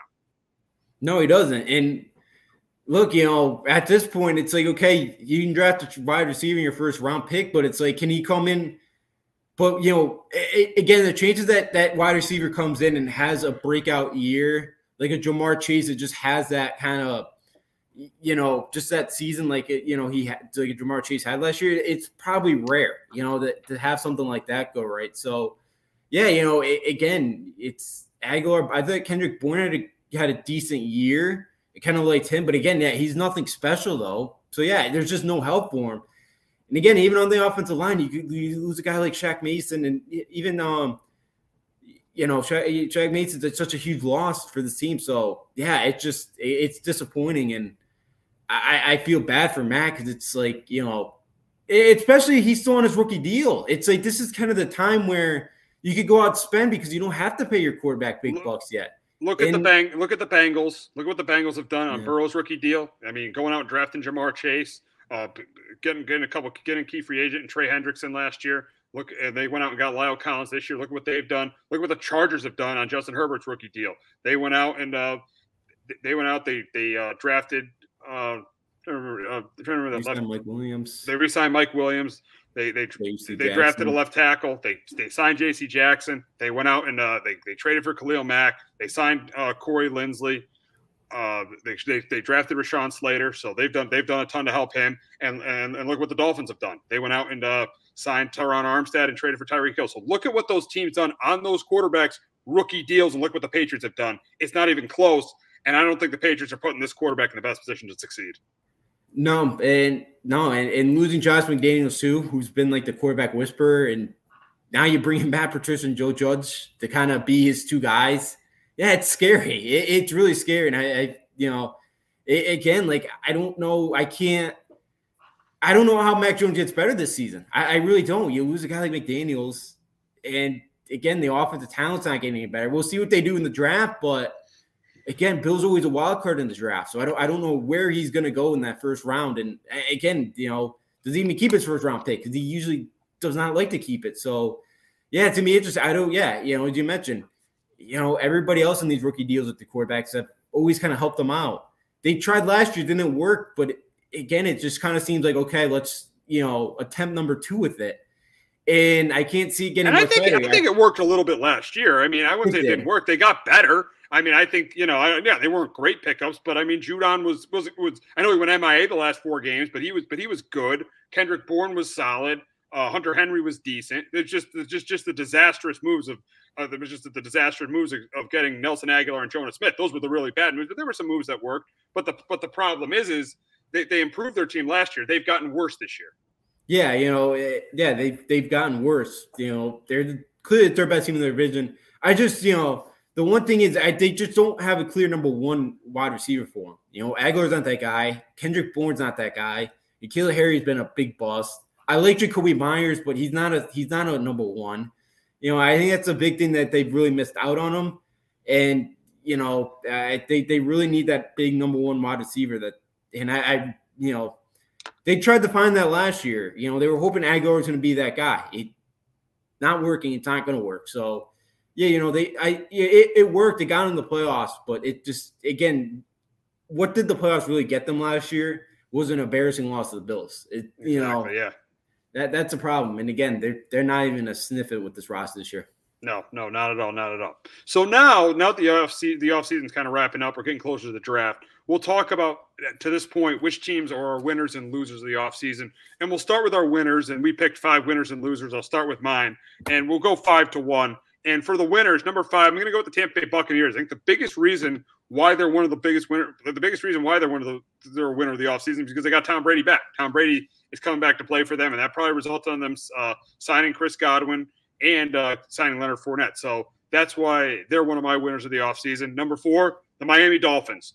And we talked about this when we were talking about the Patriots. What do you need to do when your quarterback's on a rookie deal? Help him out and get him players around him. And that's what the Dolphins did. They got the best left, they got the best tackle, and they signed the best tackle in free agency in Terron Armstead. And they went out and traded for Tyreek Hill. So that's why I got the Dolphins number four. Number three, the Denver Broncos. And, uh, and obviously the biggest reason is they went out and traded for Russell Wilson. And this is a pretty and also they signed Randy Gregory and DJ Jones.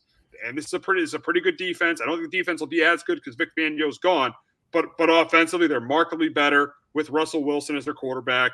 They, they have pretty good weapons around him with uh with Courtland Sutton and Jerry Jeudy and now Jav- and Javonte Williams. They got pretty good weapons around him.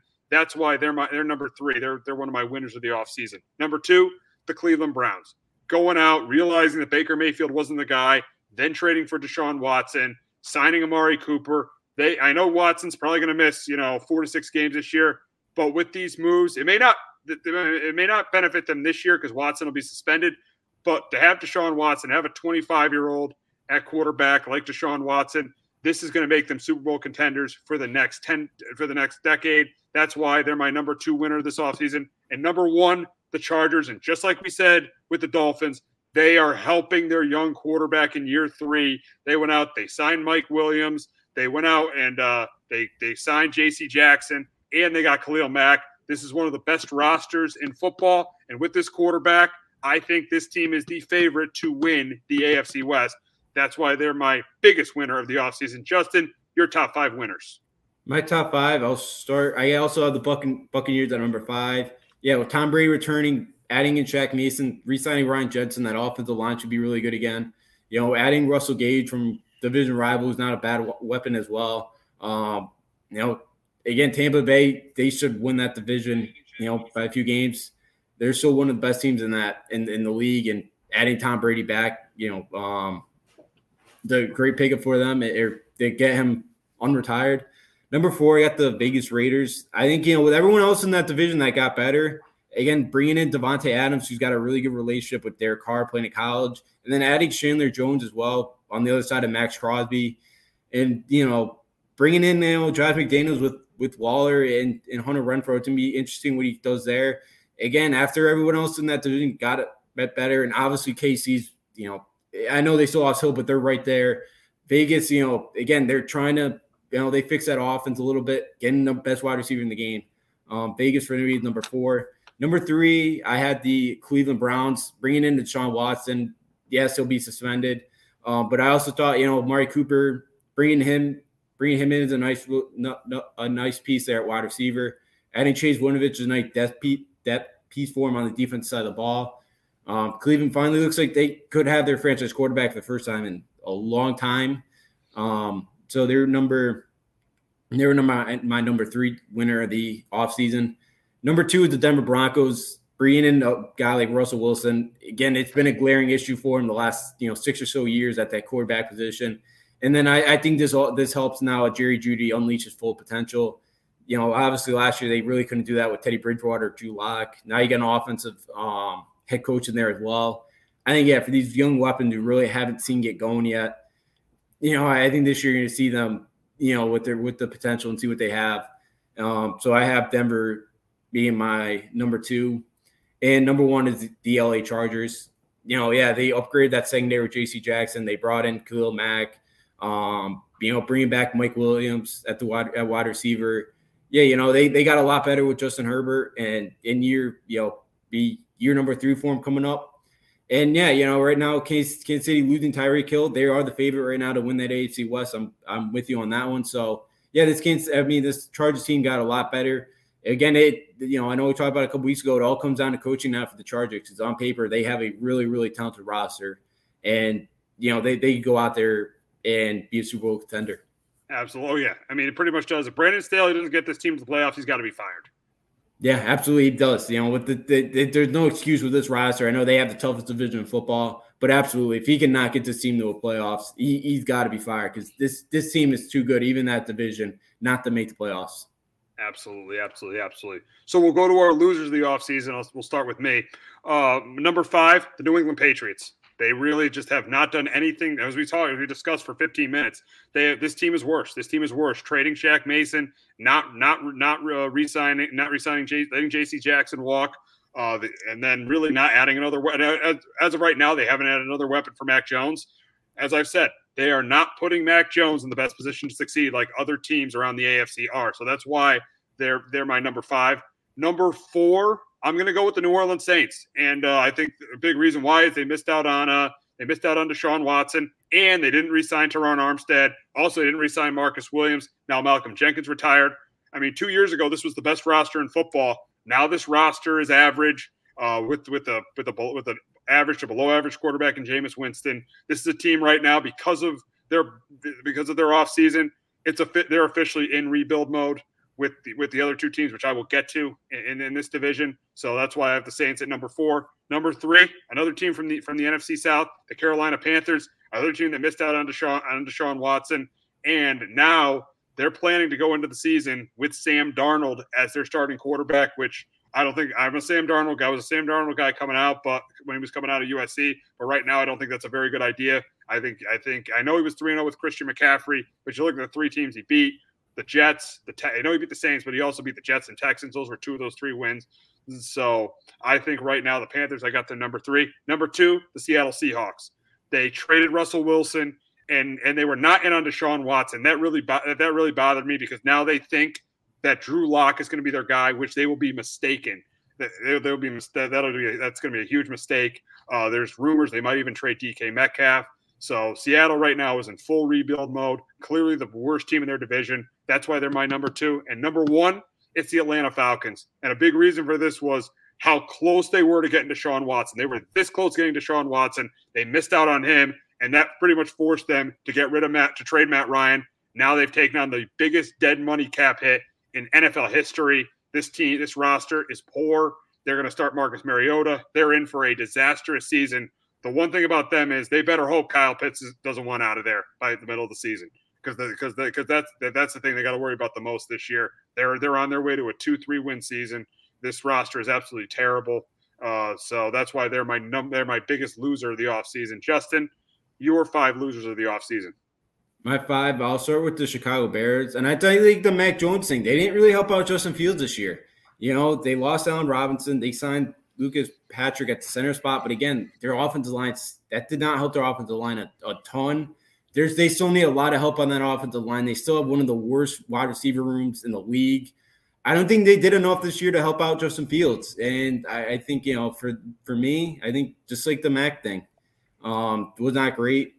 Number four, I had the Dallas Cowboys. You kind of you let Cooper kind of walk, you let Cedric Wilson walk, you bring in James Washington, who had a really unwhelming career. You know, and then off at the line, you know, you lost Connor Williams and La'el Collins on the offensive line. I think the Cowboys took a step back this year. And I think last year, with everything that's kind of happened this one, they missed their best opportunity last year at making a run to the Super Bowl and getting back there. You know, now this team, again, I know the East, the East, the NFC East still isn't great, but right now they're, you know, probably second, third best team that division. They're right there with the Eagles, probably being the second best team in that division. So I think the Dallas Cowboys um took a took a step back. Number three, I have my New England Patriots. Yeah, you know, they signed Jabril Peppers and Malcolm Butler to one year deals, but nothing really too big. You lost Shaq Mason. Ted Karras went to um, Cincinnati. You know, yeah, you let JC Jackson walk. They really have not done anything to help out Mac Jones, and it's been a very disappointing, quiet off season New England. So they're number three for me. Number two, I had the Seattle Seahawks yeah, you lost a guy like Russell Wilson. You really haven't put another, you know, Drew Lock has not really shown, you know, that he's got that he could be an um, NFL starting quarterback for a franchise. You know, you also lost Bobby Wagner and you cut Carlos Dunlap as well. You know, and F division loaded already. It kind of yeah, it's kind of feels like they're on the way to rebuild mode. I'm surprised Pete Carroll is sticking around. Maybe next year's it for him, but I'm surprised Pete Carroll right now at the time is gonna stick around and coach his team. But um, So Seattle was my number two and number one, the same with yours, the Atlanta Falcons. Yeah, you let Matt Ryan go, and Calvin Ridley suspended all year, but again, he's got no trade value now. You know, you can't trade him this year. Russell Gage, you lost your rival. You got Cordarrelle Patterson back, but obviously, this is the worst quarterback room in the league, and you didn't get much assets for your rebuild. You got a third round pick for Matt Ryan here. Again, it hurts. You really can't. You know, you you lose Ridley here. You can't really trade him for anything. So I think too, like with Atlanta, you got absolutely no assets to try to help your rebuild mode out here. You know, they, again, Atlanta had such a, and as you mentioned, too, they just missed out on Deshaun Watson as well. So yeah, it's been a tough off season for for the Falcons, and yeah, just again, I I think yeah, Atlanta next year really looking like they're going to do worse team in football. Absolutely, and I had the Cowboy. I had the Cowboys at six, and I had to pick the Cowboys and Bears right there with my with my losers. I just, I just for the Cowboys, I still feel like they have Dak Prescott, and they're still. It doesn't affect their team. I still think they they're going to be. They could very easily be the best team in the division. And then for the Bears, yeah, I do have them as a loser, but I feel like with the new GM, they're they're they're going through a rebuilding process right now. Yeah, no, that could be true. Yeah, if they didn't really want to do much. They're going to try to re kind of do things for the draft. Yeah, I just thought maybe maybe with everything you lost Khalil Mack, maybe you know you kind of try to bring something in here, try to get some flair here with Justin Fields and kind of like you know try to get some excitement started in the free agency process. I thought maybe that was something they they were going to be able to do, but they just never really did. Yeah, yeah, yeah. So it should be interesting. We're getting closer and closer to the draft. We'll definitely be talking about that. But we got we're gonna wrap up the show talking about the NBA. And last night the Lakers looked absolutely pathetic. I mean, the score did not. I think they lost one twenty eight to one ten, mm but the score score did not indicate how much of a blowout that game was. They gave up eighty two points in the first half. Right now they are currently the eleventh seed in the Western Conference, and uh, this this this team has just just not gelled at all right now. AD is out. We don't know if he's going to come back, but right now, looking at the Lakers' schedule, look at the, looking at what the Lakers have uh, coming up, looking at their schedule, you know, the, the last seven games. If you, if you, look if you look at that schedule, I mean, it is it is a tough. it, it is tough. They got they got to play the they, they got to play the Jazz on the road. They got to play the Suns on the road. They got to play the. I know the Warriors don't have Steph, but they got to play them on the road. That then they got the Nuggets twice, one of them on the road, and then they have uh, they, they have the Pelicans who are fighting for a spot, and they and they and they've one easy game with the Thunder. But looking at the schedule, there is a very very good chance the Lakers could miss the play-in tournament. Oh, absolutely. I think yeah, they had the toughest uh, schedule left in the conference or in the entire NBA. You know, in the entire league right now. Um, yeah, you know, again that you mentioned it was 113 to 84 after three quarters last night, and then Maverick the Mavericks kind of rest rested everybody in the fourth quarter, and they kind of took their foot off the gas. So yeah, it, you know, it, has been horrible. And LeBron, I know it's kind of banged up now. Anthony Davis has been out for a while. You can't give Anthony Davis a max contract this July. You, you can't. Oh no way! No you way. Can't. You can't. You can't stay healthy. No, you can't. Yeah, oh, yeah, you cannot be the face of your franchise. So yeah, it's been a horrible year for the Lakers. They've been horribly defensively. Russell Westbrook was a horrible addition to this team. He's done nothing but hurt them at times, and for most of the year.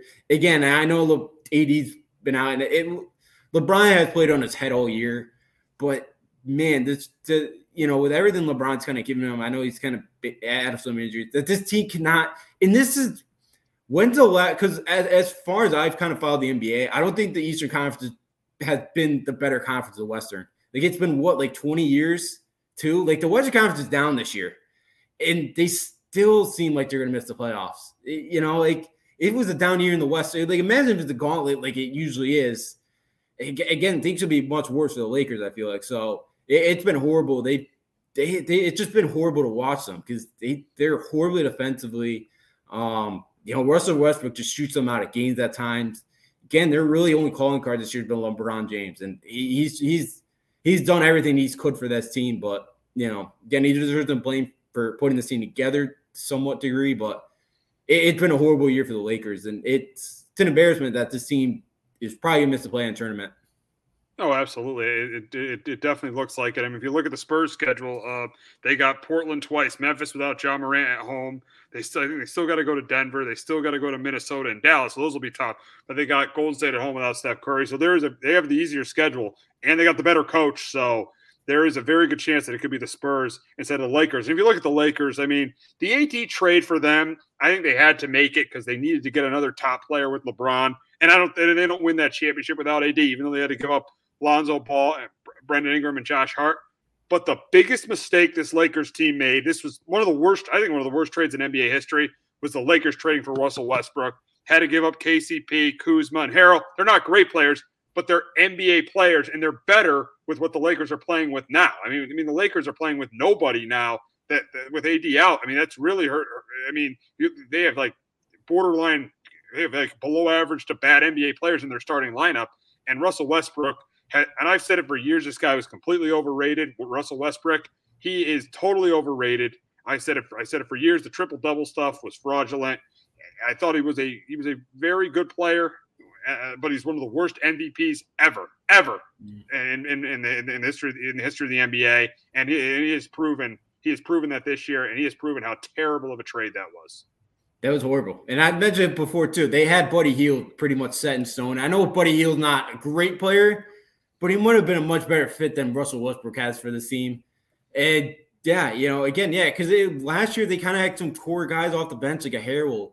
You know, KCP played well for him last year. Like those were kind of the guys that they needed. Again, it, it's just it's like they cared about those three guys and really didn't build much around them. I know Malik Monk's had a pretty good year for him, but like outside of that, there's just nothing there. It's just a bunch of old veteran guys, like a DJ Augustin, like you know, with Westbrook, it's just Avery Bradley's on the team, like Dwight Howard's back, and now like yeah, it's just like they put those three together and it was like, okay, they'll just figure it out. And they thought maybe these three together, it's going to be good enough.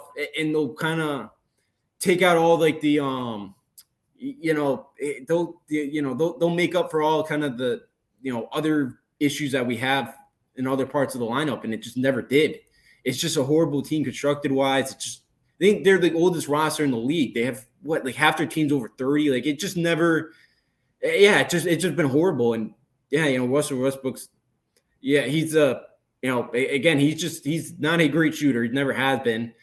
You know, and again, he takes 27 shots last night. Like that's just again, it's not going to get done from your point guard. You know, if he's hitting those shots, great, but he never does. So yeah, it just again, it's he's just been horrible. And Buddy Hield would have been a much better fit for the team. Yeah, because say you get Buddy Hield and you were, and then you're able to keep, you know, you're able to keep Kuzma, you're able to keep Harrell, you're able to keep KCP. You got those role players. Now they wouldn't be as good because AD can't stay healthy, but st- still, say for some reason, they, say for some reason, AD and LeBron come back and they have those guys, and they're probably not in the play-in tournament. They can make a run now, being where they are in the play-in tournament, having to win two games just to play the Suns in the first round. They're in a terrible spot, and there's really no way this team is is is going to make it out of the first round.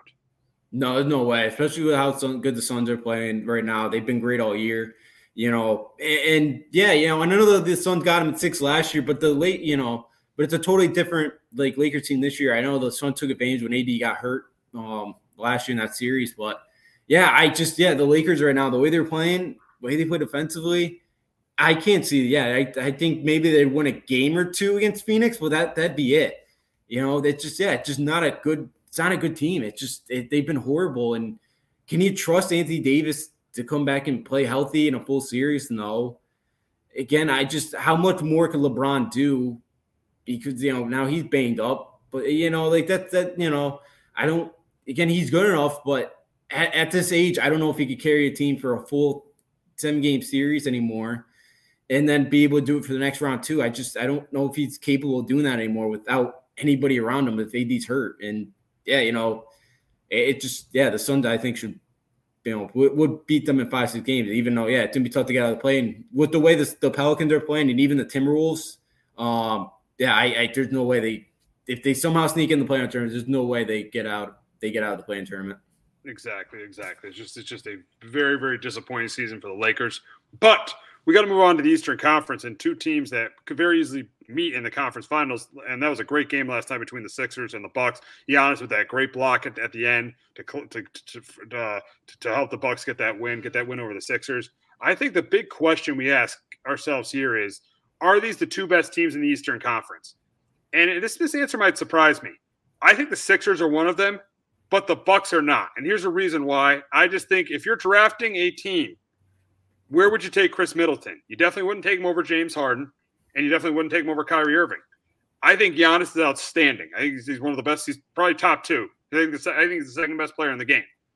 But his lack of three point shooting, and I've said this for a while, and his, you know, and not having a great number two is the reason why I think the Bucks are the third best team in the East. I know they won the championship last year, but there's no way they would have beat the Nets in that series if Kyrie and Harden were healthy, or even or, or either one of them was healthy. There's no way they would have beaten the uh, they, they would have beaten the Nets in that se- in that series last year. There's there's there's no way. So I I do think the Bucks are a title contender, but I think they're the third best team in the East. So to answer to, to answer the question, no, I don't think these are the two best teams in the Eastern Conference. But Justin, are these the two best teams in the Eastern Conference? I don't either. Um, then I posted a podcast. I I stuck with the um. I have the Celtics right there. I have the Celtics. Oh, right oh, oh! Come on, the Celtics. Yeah, I love the, the Celtics. The the, the Celtics uh, no, no, no, no, no, no, no! Come on, come Robert on. Robert Williams will be back in mid uh in about a month. I don't even care about Robert Williams coming back. I think the Celtics. This is this is kind of similar to what the Patriots did. This win, this this hot streak is fool's gold. Okay, they are not better than the than the Bucks. They are not better than the Sixers. They are not better than the Nets. And and honestly, I don't think they're better than the Heat. I think the winning streak is fool's gold. I think Jayson Tatum is a very is a really good player, but he doesn't make guys around him better, and that's going to show up in the postseason. I think this. I don't. I would not put the Celtics in the top two. I have the Celtics five. Yeah, I yeah. You have five. I again defensively though they have guys that can guard, and Jaylen Brown and, and Jayson Tatum. I love that combo. Those two guys can go. They can go. You know, they can go make their shots. You know, yeah, they may not make guys better around them, um, but like Marcus Smart defensively has been great. He's been a great distributor. Derrick White's played really well off the bench. And again, he's played with the Spurs. He kind of knows um, you know, he's kind of got that winning winning pedigree. Um When's the know, last time the Spurs have been a championship contender? 2017. Yeah. Yeah, playing that organization um always a big plus. I I I love the way you know Brown and Tatum because I again you would take Brown and Tatum over you know you take Brown over Khris Middleton as your number two, right? What do you say? You would take Jaylen Brown over. Yeah, Khris but Middleton the thing, but the thing, but uh, it's close. But I probably, yeah, I probably go Jaylen Brown. But the thing is, is but but Giannis is much better than Tatum. I mean, Giannis is clearly better than Tatum. So that's why I would definitely take the Bucks over them. Yeah, no, I, I see it, but I, I again, I think defensively, this Celtics team is going to give anybody a hard time. I think they have enough. Again, I think with two guys like Tatum and Brown are good enough, and then I think they have a third. I think if it doesn't matter who could that third guy be, but I think they have a bunch of guys each night that could do it. Like a Marcus Smart could do it one night. A Derrick White could do that one night. You know, Al Horford's the guy to get you a double double. You know, Daniel Theis, he's played. I know he's not a great player, but he's been a serviceable center for the Celtics. He's a great interior defender. I think the Celtics again. I, I think they I think they could go on a run. I again the way this team's been playing since the All Star break, I they they've been fun to watch, and I, I I like the way they've been playing. I think Brown and Tatum can can go on a run like they did a couple years ago in the bubble. Yeah, I, I think the problem with the Celtics is first year head coach, who I who I don't trust in the postseason, and uh, really outside of Brown and Tatum, there's really no one else I trust on that team. Even even Robert Williams, he averages like ten points a game. Marcus Smart gets a lot of assists. He's not a great scorer. And uh, Al Horford, he's he's he's he's he's he's he's his best days I feel like are behind him. So I I just don't trust really anybody outside of Brown and Tatum. They got a first year head coach, and if you're if you're drafting a team and you have I mean maybe all right maybe and, and we'll, we'll do it we'll compare it to the Bucks, Sixers, and uh and Nets. If you're drafting a team, where are you taking Jayson Tatum? Where you take where you're drafting if you're if you're out on the playground, you're drafting players. Where are you taking Jayson Tatum? You're not you're not taking him over. Uh, you're definitely not, obviously not taking over Kevin Durant. You're not taking him over uh, James Harden. You're not taking him over Joel Embiid. You're not taking him over Giannis. So he's the fifth best player out of those out of those four teams. You're at the fifth best player and a first year head coach. So that's why I mean I think the Celtics are good. I just don't think they're as good as their record. I think they've been lucky to have Brown and Tatum healthy. Tatum's played 71 games. Jaylen Brown has played 60 games. The two have played 60 games together. There's nobody in the league that's even came close. I mean, Harden and Embiid and uh, Durant and uh, Kyrie haven't even came close to that. I know that part of that's because Kyrie didn't get vaccinated. That's another story. But you know, but but I think I think they've had they've had the benefit of Brown and Tatum playing together. I think that's the biggest reason why they have they have a, one of the best records in the Eastern Conference. I clearly think they're clearly uh, at best the fourth best team, and I think the fifth best team. I would I would take playoff Tatum over playoff Harden though. I'd take him over. Oh no, I'm not. I'm never taking. I, I am never. I am never taking Jayson Tatum over James Harden. He's been better in the playoffs though than Harden. Clearly, James Harden is clearly clearly a better player than Jayson Tatum. And, and and I'm sorry, uh, Harden has not been terrible in the playoffs. What about that run where he was one game away from making the finals? And if Chris Paul is healthy, he wins the championship. He probably that's probably the one year, but like he's had some games where two for 18. And I worry too, he can't get to the free throw line 30 times like he used to. He can't do it if he has a bad night. He, he's not gonna be able to. He's not gonna be able to bail himself out. That's what I worry about. I know you got an Embiid, but again, I thought um you know, I thought Giannis did a pretty good job on Embiid last night. He made that huge block shot with the second left. I'd take playoff Tatum over playoff Harden. I, I, I Tatum was great I'm, in 2020. He was great in 2018. Yeah, but how close was Tatum ever to getting the Celtics to a championship? Let's be real. In 2018, that Eastern Conference was very, very weak, and that's why the Celtics were one game away from the finals.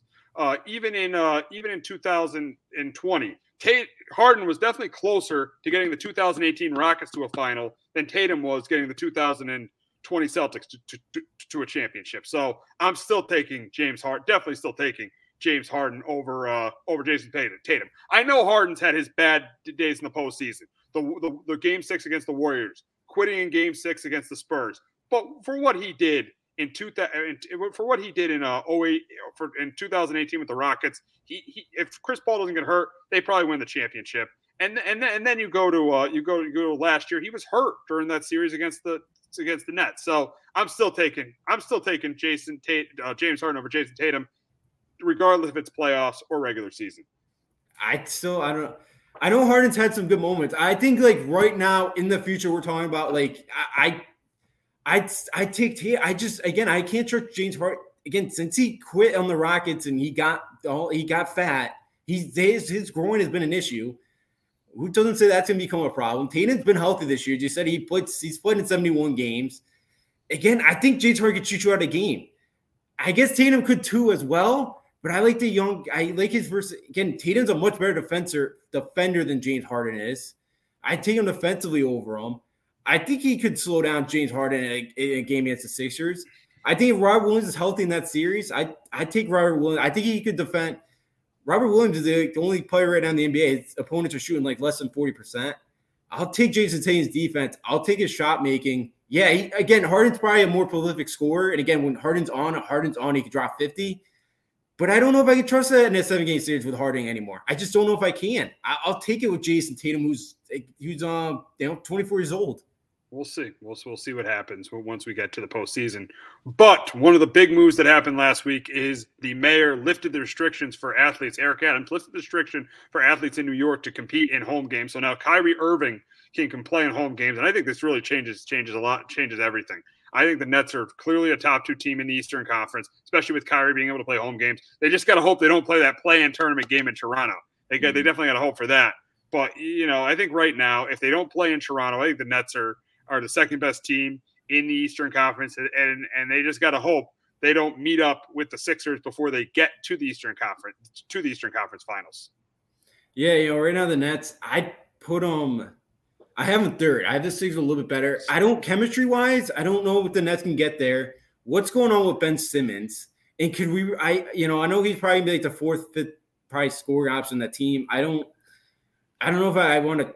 I don't know if I can trust James Harden yet. I mean, um, you know, Ben Simmons yet. Joe Harris is out for the remainder of the year. I don't, you know, and I, I and I know, and the thing about Durant and Kyrie are too. Like, I don't think it doesn't. Yeah, as long as they just stay out of that play and they don't have to play in Toronto, they'll be fine. Because I think Kyrie and Kevin Durant, Game Seven, it doesn't matter if it's Barclays or you know Milwaukee, whatever, whatever. They're gonna go in there. They they and they got a chance. I know home court doesn't matter as much as it used to, especially when you got two guys like that. So I it's very close between the Sixers and the Nets for me. I right now I, I you know, and I know I said I do not really trust James Harden. I like what Joel Embiid did last so, year. So, do you like the Celtics the best team in the Eastern Conference right now? Right, the way they're playing, yeah. Oh, I, I, the Celtics the best. So you so you have the Celtics, Nets, or Sixers as top. You have yeah. Celtics, Nets, Sixers top three. Yep, and then probably Bucks, Heat, and I, I hate putting the Heat fifth with all their depth, but like the way they've been playing lately, I haven't not. And, not the, and the problem with them is they don't have that true. They probably, uh, uh, if, we were saying, like if you're drafting like Embiid, Harden, Durant, uh, even Kyrie, Tatum, you're probably taking uh, you're taking him like fifth, or, sixth, or seventh in a draft. Jimmy Butler. Yeah, No, probably. You know, and I, I and I think they have as much depth as anybody. But yeah, I think you know missing that superstar. Because when's the last time the Eastern Conference been this loaded? Been a while. 20, yeah, it's been, been a, while. Been Probably in the nineties. Uh, uh, close to that, yeah. Yeah, so like yeah, like I, I love the Heat and I love that organization, but yeah, I just I, I think you know their depth they got great depth, but yeah, I think they're missing that true superstar that could put them over the edge in in, in the playoffs. So that's kind of what I worry about the Heat. So that's why I have them fifth, unfortunately. But yeah, I had the I have like the Nets, Sixers like it's toss up, and I have the Bucks. But yeah, I, I think you know for me with the Sixers, I, I look Embiid's just been an unstoppable force this year. Um, you know, can I trust Tyrese Max in the playoffs this year? I because he's he's had a really good season. I know he had a bad night last last night, but he's been good all year. Like he can kind of be that third option for him. I kind of like to see a little bit better than that. I just you know what's going to happen now that Kyrie can play like every game. Like is you know does he does there one game where like he's physically I, I you know tired after you know a couple games and then and then also like the last thing too I'll mention for this is they may the Nets may have to play three teams too that are over 50 wins to get to the um just to get to the finals. Like that, I think that too. Like it's going to be a gauntlet. Like they're not going to have. I know, like even you know the Cavs get out. The Cavs going to be a tough series for somebody, but like it's going to be a gauntlet for them to get out of, of, you know those two rounds. They have to play like the Heat or Bucks to start out, and then maybe playing like the Sixers in like the second round. It's just going to be a gauntlet for them, and I, I, think you know by the by the Eastern Conference semifinals or finals, whoever they play, I, I think it you know game six, game seven, it they could kind of wear on because it's just it's it's going to be a gauntlet for them to get through that. Absolutely, you made a good point there about like and because the teams that get the team that gets the Cavs or the or the Hawks, if both of them end up making the playoffs and not the play but the playoffs, they're, they're, I think those teams are going to be in an advantage because they're not going to have a that tough because they, they'll one of those teams will win those first game series, if first round series in six games max. These other teams, say the Nets play like the six, hey the Sixers and Nets play against each other. That's gonna be a really competitive series. And then say like the, the Nets have to play like or the Nets or Sixers have to play the Bucks, and they'll say the Bucks beat like the the the Cavs in the first round. The net the Bucks will definitely have the advantage. Yeah, absolutely. Yeah, and I, I think that could be something that kind of haunts them. You know, by, by the time later time. Yeah, because again, like everybody in the Eastern kind of like the top ten right now again, like you saw what the Hawks would do, but yet, you know, last year, but yeah, like again, getting those one or two seeds in that conference is gonna be crucial. Um, you know, they kind of help those guys I, out. I don't think the two will be. I think the two seeds kind of screwed because I think the two seeds probably gonna yeah. play the Nets. I think the one seed and the three seed. Say the Cavaliers make it, they finish top eight. I think the one seed and the three seed that's going to be crucial. Yeah, no, absolutely, yeah, because it's gonna it's gonna go right down it. Yeah, you, yeah, absolutely. That's, that's a great point because yeah, because you don't want to play those Nets in the first round because that that's not a uh, that's not a good matchup with all the talent they have. Um, so yeah, it, it's going to be a, a, a, gauntlet here, the Eastern Conference, you know, in the playoffs here. But yeah, you know, the Nets I think are right there with the Celtics, but um, or I just I mean the Sixers right now. The Celtics for me right now, like the one two. Yeah, I got my top five are uh, Sixers, Nets, Bucks, uh, Heat, and then Celtics. Yeah, I got um so Celtics for me, two Sixers, three Nets, four Bucks, and then five Heat. Yeah, we'll see what happens. We'll see what happens. They're all contenders to win a championship, so we'll see what happens with those five teams. But that's going to wrap it up this week on Sports Talk with RJ. For our producer, Jace Garcia, did a great job. And for Justin D'Onofrio, I'm Steve Risser. We'll be back next week recapping the national championship game. Will Justin have to praise Coach K, Coach K after his after if, after he wins a national championship? And we'll be doing our baseball pre our, our preview for the baseball season. Have a great weekend, everyone. Jones on first down, wide open. It's Barkley, and Saquon Barkley will take it into the end zone. Your best ability is, av- is availability. Saquon Barkley, he's great when he's on the field, but the problem is since 2018, he hasn't been healthy for this team. Look at this. They lob it to him. He taps it in off the glass. How about that? Porter Moser, I think right now is the best coach of college basketball, hands down. Fins two for three. He's done his part. Pitch is drilled to deep right field toward the pole, and it is gone. They don't mind not being what they were in the 90s as the best organization in baseball because the Yankees are not. They're even close to the best organization in baseball. They're trying to be the Rays, and the Rays do this for a reason. Like, you're the Yankees